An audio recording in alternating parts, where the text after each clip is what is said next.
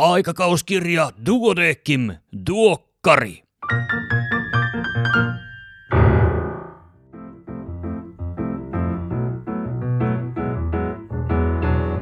Tämä on numero kahdeksan vuonna 2019. Minä olen Kari Hevossaari, medisiin kandidaat from Helsingfors. Lähditkö mukaan paastoon? Jos lähdit, maali on jo käsillä. Kohta voi tunkea navan täyteen herkkuja ja palauttaa paheet elämäänsä. Vihdoinkin. Vai onko se sittenkään niin? Mistä kumpuaa onni? Mikä tekee elämästä hyvää? Ovatko päivät olleet raskaampia? Onko elämä ollut tyhjempää ilman niitä asioita, joista olet luopunut? Omalla kohdallani vastaus on ei. Elämä on ehkä ollut jopa parempaa, kun ei ole motivoinut itseään jaksamaan sillä, että tämän päivän jälkeen olen kyllä ansainnut pussillisen sipsejä, parilasia punkkua, Jerin ja Bennin jättijäätelöpurnukan. Että on vaan elänyt, hetki kerrallaan ja hakenut iloa läsnäolosta ja läheisistä. No, se siitä. Nyt asiaan. Uusimman aikakauskirjan keskeinen sisältö edestäsi pureskeltu ja korviisi annettu. Pääkirjoitukset. Kansallinen sisäilma- ja terveysohjelma 2018-2028 tukee terveydenhuoltoa. Suomalaisten on sanottu olevan viimeinen eurooppalainen kansa, joka tuli metsästä ulos. Ainakin olemme muuttaneet maaseudulta kaupunkeihin verrattain hiljattain ja kiihtyvällä tahdilla. Samalla myös sisätiloissa oleskelu on lisääntynyt ja näin ollen myös mahdollisuus oireilla sisäilmasta. Sisäilmakeskustelu ei ole vain tämän hetken muoti-ilmiö. Jo 80-luvulla aiheesta väännettiin ja tässäkin lehdessä julkaistiin siitä 90-luvulla miniteemanumero.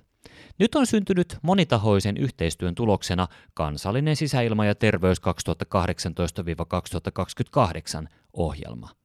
Mukana esimerkiksi THL ja Työterveyslaitos. Asetyylisalysyylihappo ja valtimotautien ehkäisy terveillä. ASA on pitkään ollut tehokas osa sydäninfarktien uusimisen estoa. Onko se myös tehokas primaaripreventiossa eli sen ensimmäisen sydärin ehkäisyssä? Ilmeisesti ei, ainakaan jos punnitaan riskejä ja hyötyjä. Vuotoriski kun tuppaa asan käyttäjillä kasvamaan. Kuitenkin, jos primaaripreventio asalla on jo aloitettu, ei sitä ilmeisesti kuitenkaan kannata lopettaa. Mitä tästä kaikesta siis pitäisi päätellä? Ehkäpä se, että ei aloiteta asaa primaaripreventioon rutiininomaisesti ja sydärin jälkeenkin ADP-reseptorin salpaajat kannattaa pitää mielessä vaihtoehtona. Oreksiini-antagonistit, uusia lääkkeitä unettomuuden hoitoon. Unettomuuden hoitoon on mahdollisesti tulossa uusia lääkkeitä. Yhdysvalloissa ensimmäinen tällainen DORA-lääke on tähän tarkoitukseen saanut hyväksynnän. Erikoislääkärin uutisia ilmoitusluontoisesti. Tarkempi tieto löytyy lehdestä, jossa tällä kertaa mukana plastiikka, pään alueen reijät ja kolot, reuma, mielentaudit, lapsoset ja yleislääketiede. Tietokonetomografia harvoin paljastaa pitkittyneen korvakivun syyn. Lasten pienet kaulapaiseet hoidetaan usein kirurgisesti, mutta valikoiduilla potilailla konservatiivinen hoito saattaisi toimia. Unettomuuden hoito verkossa. Hollannista positiivisia tuloksia kognitiivisen käyttäytymisterapian käytöstä unettomuuden hoidossa digitaalisesti. Samaa aihetta toiselta suunnalta. Melatoniinin haitat unihäiriöiden hoidossa ovat yleensä lieviä, lyhytkestoisia ja helposti vältettävissä. Lääketieteellisesti selittämättömistä oireista kärsivät potilaat ovat lääkäreiden mielestä hyvin hankalia hoitaa. Vaikuttaisi kuitenkin siltä, että pelkkä empaattinen ja hyväksyvä keskustelu oireista auttaa potilaita, eli aina ei ole pakko parantaa helpottaakseen lajitoverin oloa.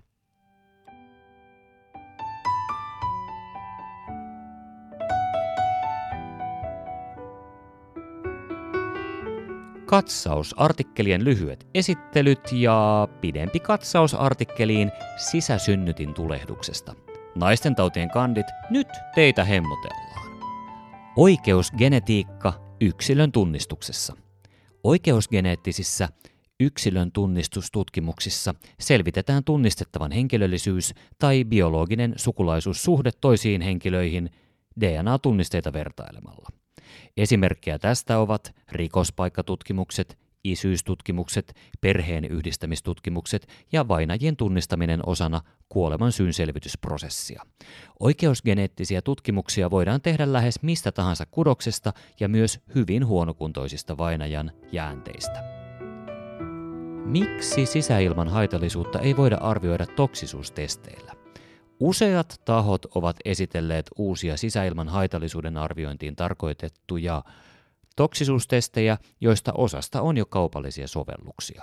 Testauksessa käytettyjen solu- ja eläinmallien kyky mallintaa ihmiselle aiheutuvia terveysvaikutuksia on parhaimmillaankin rajallinen, eikä yhdelläkään toksisuustestillä ole terveysviranomaisten hyväksyntää. Haittavaikutusten koko kirjoa on mahdotonta mitata yhtä vaikutusta mittaavalla testillä – Testien tulosten perusteella tehtävien virheellisten päätelmien riski on suuri ja väärien toimenpiteiden myötä myös inhimilliset ja taloudelliset vahingot voivat olla runsaita. Näin ollen toksisuustestien käyttö nykymuodossaan sisäilman terveysriskin arviointiin ei ole perusteltua. Entsyymien merkitys hermorappeuma-taudeissa. Hermostoa rappeuttavat sairaudet yleistyvät väestön ikääntymisen myötä. Yksi valitettava yhteinen nimittäjä näille sairauksille on se, ettei niihin ole olemassa parantavia hoitoja. Lääkehoidot perustuvat nykyisellään oireiden lievittämiseen. Molekyylitason perustutkimuksen avulla voidaan ymmärtää entsyymien toimintaa ja niissä tapahtuvia hermoston rappeumasairauksiin liittyviä muutoksia. Toivottavasti tulevaisuudessa tämän tiedon avulla voidaan kehittää sairauden kulkua muokkaavia lääkkeitä. Kun kilpirauhassyöpä ei paranekaan, erilaistuneen syövän hoito. Taudin kulku vaihtelee erittäin hitaasti etenevästä aggressiivisesti käyttäytyvään. Elinajan odote voi puolestaan heitellä alle vuodesta vuosikymmeniin. Taidokkaalla hoidolla jopa paraneminen on mahdollista. Laadukas hoito edellyttää moniammatillista yhteistyötä. Anaaliabsessi ja fisteli. Perianaaliabsessin kuvantaminen on harvoin tarpeen ennen paiseen aukaisua. Jos kuvantamista harkitaan, se ei saa viivyttää paiseen avaamista. Yksinkertaisten matalien fisteleiden hoito on suoraviivaista. Monimutkaisten ja komplisoituneiden fistelien hoito olisi hyvä keskittää.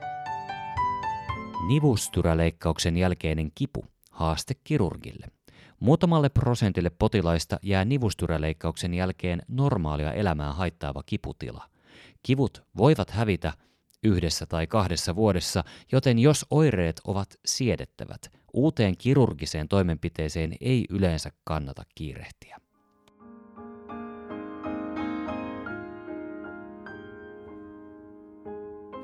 Sitten se lupailtu pidempi katsaus katsaukseen nimeltään Sisäsynnytin tulehdus, kirjoittaneet Rantsi, Tuominen, Virtanen, Molander ja Paavonen.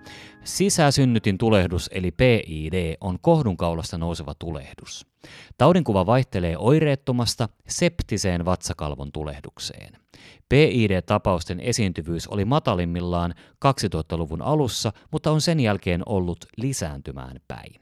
Tulehdus alkaa emättimestä tai kohdunkaulasta ja leviää kohdun limakalvolle, munanjohtimiin ja munasarjoihin. Yleensä aiheuttajana on sekainfektio ja mikrobietiologia jää epäselväksi. Bakteerivaginoosia sairastaa jopa puolet PID-potilaista, näiden välillä on siis selvä yhteys. Muita riskitekijöitä ovat aiemmin sairastettu sukupuolitauti tai PID, varhain aloitetut yhdynnät, tilapäiset sukupuolisuhteet ja heikko sosioekonominen status tai koulutustaso. Tavallisimmin potilas on fertiili-ikäinen. Postmenopausaalisilla naisilla taustalla on usein kohtuun kohdistuva toimenpide tai pitkään kohdussa ollut kierukka. Oireista. Akuutin PIDn tyypillisen oire on alavatsakipu. Kuumetta tai muita yleisoireita saattaa esiintyä. Myös pahanhajuinen ja runsastunut valkovuoto tai poikkeavat veriset vuodot emättimestä saattavat liittyä tulehdukseen. Yhdyntäkivut ja virtsaamisvaivat ovat mahdollisia. Valitettavasti tulehdus saattaa nousta sisäsynnyttimiin myös vähäoireisesti tai jopa oireettomasti. Tällöin kyseessä on subkliininen PID. Diagnostiikkaa tukevia statuslöydöksiä ovat alavatsan palpaatioarkuus, kohdun liikutteluarkuus ja sivuelinten aristus sekä spekulatutkimuksessa limamärkäinen vuoto kohdun kaulakanavasta. Fluor-natiivinäyte on tarpeen ja kohdun limakalvobiopsian diagnostinen tarkkuus lievässäkin taudissa on hyvä. Ultraääni, TT tai magneettikuva saattavat myös tulla kyseeseen. Tarkin diagnostinen toimenpide on laparoskopia. Hoidosta. Varhain aloitettu hoito vähentää myöhäiskomplikaatioita. Avoterveydenhuollossa suun kautta nautittu antibioottikuuri 10-14 vuorokautta hoitovasteen pitäisi tulla jo parissa päivässä. Lievässä tai keskivaikeassa taudinkuvassa kierukkaa ei tarvitse poistaa. Sairaalahoitoa tarvitseva PID vaatii yleensä IV-antibiootin. Operatiivinen hoito tulee harkintaan, mikäli konservatiiviseen hoitoon ei saada vastetta muutamassa vuorokaudessa. Sisäsynnytin tulehdus on merkittävä uhka lisääntymisterveydelle. Myös krooniset kiputilat ja kohdun ulkoisen raskauden riskin suureneminen ovat mahdollisia komplikaatioita. Varhainen diagnostiikka ja hoito ovat siis tarpeen.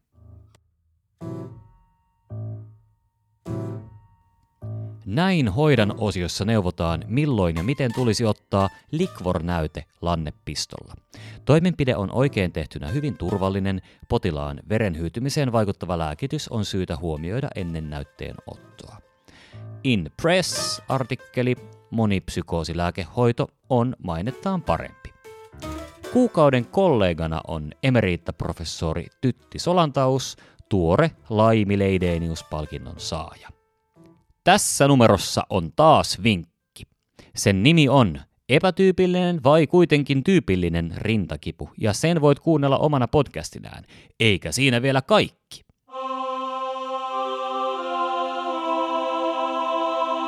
Täten julistetaan aikakauskirja Duodeckimin vinkkikilpailu. Aikaa lähettää vinkkejä on toukokuun loppuun ja parhaat vinkit palkitaan rahapalkinnoin. Voittajalle tulee tonni. Ja totta kai onni siitä, että saa jakaa harvinaisen tapauksen tai arjen oivalluksen kollegoille. Jokainen hyväksytty vinkki julkaistaan, ehdotukset osoitteeseen lauri.saarela at. Ja onpa lehdessä mukana juuri äsken mainitulta Herra Saarelalta kelpo kolumni tautien puolesta. Lauri Saarela on aikakauskirjan toimittaja ja kielen tarkastaja. Voitte uskoa, että hän saa hikoilla paljon sen eteen, että tämän lääketieteellisen julkaisun kieli on paitsi hyvää, myös miellyttää kaikkia erikoisaloja. Tässä kolumnissa on erittäin hyvää pohdintaa siitä, milloin tulisi käyttää termiä tauti ja milloin sairaus.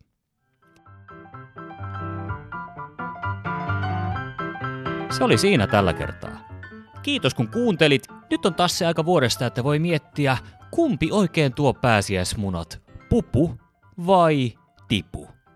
Vai muniko pupu munia, joista tulee pääsiäistipuja, vai miten se oikein menee ja miten mämmi tähän kaikkeen liittyy? Oikein hyvää pääsiäistä kaikille vakaumukseen katsomatta. Jos suinkin vaan voit, lepää ja tee jotain kivaa. Oli lomaa tai ei, rakasta lähimmäistä ja muitakin. Iiro, Shit, mein